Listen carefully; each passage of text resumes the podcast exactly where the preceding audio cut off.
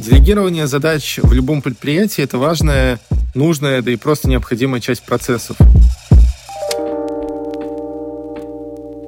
Если вы владелец даже небольшого бизнеса, скажем, владелец магазина с женской одеждой, то вы обязаны отдать на аутсорс задачи, с которыми справится любой наемный специалист. Например, такие как производство видео, фото, создание описаний к вашим артикулам, инвентаризацию, введение социальных сетей, сайта, настройка рекламы и другие. Не крадите время у себя, занимайтесь делом. В случае с магазином ищите новые модели для продажи, подбирайте ткани, луки, креативьте, анализируйте вашу нишу и подсматривайте за конкурентами. Конечно, в начале своего пути вы можете делать вообще все сами, а так часто и бывает, в общем-то. Да, на старте немного денег и приходится экономить на всем, но все равно настанет момент, когда для дальнейшего роста вашего дела остро встанет вопрос делегирования задач. Не упустите его, не пытайтесь тянуть все сами, когда будет возможность отдать задачи. Если этим не заняться вовремя, то можно не только упустить потенциальную прибыль от масштабирования, но и вовсе загубить свое дело. Ведь если все завязано на одном человеке, то любой ваш уход на больничный или какие-то жизненные изменения, вроде переезда в другой город или даже страну, поставит бизнес на паузу. Потребитель начнет отвыкать от вас, а конкуренты воодушевленно поднимут голову, выходя на вашу аудиторию с офферами по типу «Та же самая продукция, принимаем заказы». Но вот что делегировать нельзя, так это свою экспертность. Конечно, подходит это не всем. В основном я говорю о малых предприятиях, где важную роль в создании продукта или услуги играет один человек. Он же автор и носитель знания и умения, которые, в общем-то, он и продает.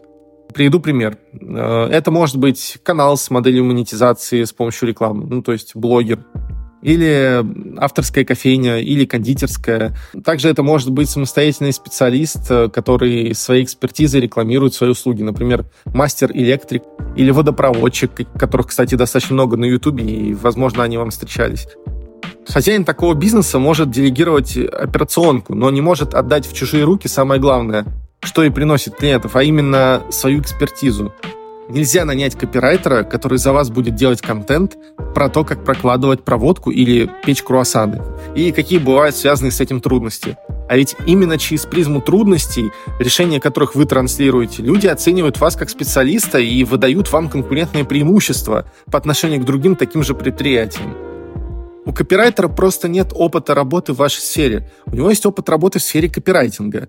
Конечно, номинально задачи будут выполняться, и вы получите тексты про то, сколько, например, во Франции есть видов десертов под капучино и сколько из них готовится без сахара. Да, копирайтер напишет интересное сравнение английских розеток с отечественными и опишет, откуда взялось такое отличие. Безусловно, такой контент интересный, привлекающий и даже виральный, но он не будет привлекать клиентов и продавать им. Если истории, факты, сравнения будут занимать всю информационную повестку, которую вы транслируете, то вы будете классным информационным каналом. Только и всего. И вам будет сложно продать свои услуги. Люди будут просто не понимать, почему нужно идти к вам, если вы пишете про 100 видов теста для круассанов, а ваш конкурент при этом показывает, как он их печет, как сам мешает тесто, какие бывают при этом факапы и что именно он узнал в своем кулинарно-круассановом училище. Контент действительно работает, и работает очень хорошо, и не просто так вы отовсюду слышите про это. Но делать контент надо правильно, осмысленно, с погружением, а не со слепым закидыванием на аутсорс в надежде на чудо. Чуда не будет. И, кстати, пример с выпечкой я привел не просто так. Посмотрите на Седрика Гроле и его пышный успех. И ведь сколько в мире или даже в самой Франции замечательных пекарен, где, возможно, и вкусно, и дешевле. Но хайпа навел он один. И к нему стоят очереди, и едут инфлюенсеры из разных стран, рекламируя его еще больше. Все это потому, что контент, авторский контент, который он не заделегировал, а принимал участие в нем сам.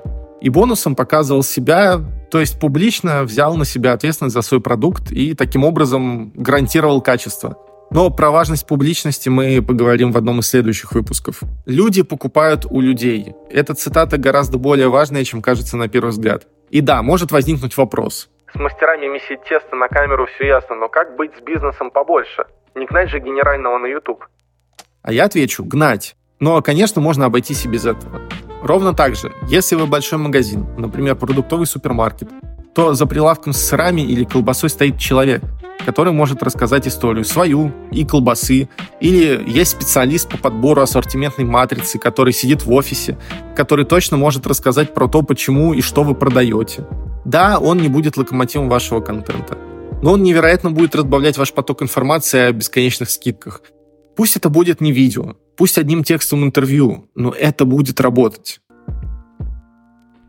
К слову о том, что работает, что не работает и как надо правильно. Приведу пример небольшой юридической компании, которая занималась тем, что помогала людям перевести капитал в другие страны и легализоваться там. То есть получить ВНЖ, гражданство и так далее. Насмотревшись конкурентов, которые успешно вели свои информационные каналы YouTube, TikTok, Telegram и получали оттуда целевой трафик, владельцы этой компании захотели также. Казалось бы, что сложно? Нанять небольшую команду, фигачить статьи про разные страны и какие-нибудь особенности, связанные с переездом. План был надежный, как швейцарские часы. Выделили бюджет, нарисовали дорожную карту и начали. Шло время, но результатов не было. Никто не покупал услуги, хотя был трафик, были красивые офферы, было оформление социальных сетей, по статистике в рекламных кабинетах все было хорошо, но не было одного, того, что было у более успешных конкурентов. Не было авторского участия специалиста, владельца компании или хотя бы одного из юристов, которые ведут клиентов. Контент был и классный, и красивый, но не был до конца экспертным. Не было честных разборов кейсов компании, не было разбора подводных камней, которые возникают при переезде. Не было всего того, что должны видеть клиенты, когда принимают решения в таком сегменте, когда собираются доверить свои деньги кому-то. И в таком случае уже не спасает ничего. Не вылизанный сайт, не сотни SEO-статей с интересной, но не экспертной информацией, которую в итоге будут читать только поисковые боты. Что я хочу сказать всем этим? А то, что для успеха любое решение должно быть комплексным. Один только владелец компании не сможет сделать контент на нужном уровне качества. Слишком много профессий связано хотя бы даже с ведением телеграм-канала. Это и копирайтер, чтобы текст читабельно написать, и дизайнер, чтобы картинку привлекательную нарисовать, и что уж говорить там о видеоплощадках каких-нибудь, например, где один продакшн может состоять из 6 человек или даже больше, а еще там SEO-шник для Ютуба и тоже дизайнер для обложек. Но при этом также и нанятые команды, какими бы они большими и классными не были, не смогут сделать что-то стоящее без участия владельца или хотя бы какого-то эксперта из компании. Картинка будет дорогая, красивая, но не будет интересна потенциальному потребителю.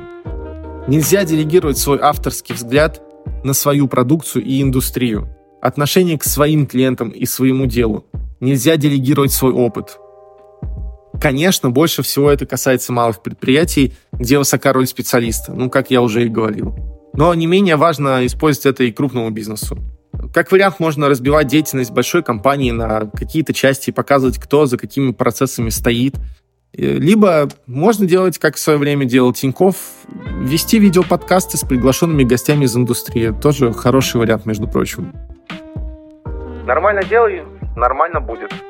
Не стоит делать контент ради галочки и потому, что он есть у всех. Не нужно, вдохновляясь успехом Седрика и его хайпом, бежать и нанимать кого-то, чтобы делал контент ради контента. Если ты хочешь успеха Седрика, делай как Седрик. Делай сам. К помощи специалистов можно прибегнуть только для того, чтобы они направили тебя, показали, как правильно. Но делать должен ты. Ты должен сам, иначе толку будет ноль. Напишите в комментариях свои любимые примеры делегирования и авторского успеха, например, такого, как у Седрика. Подписывайтесь и до новых встреч.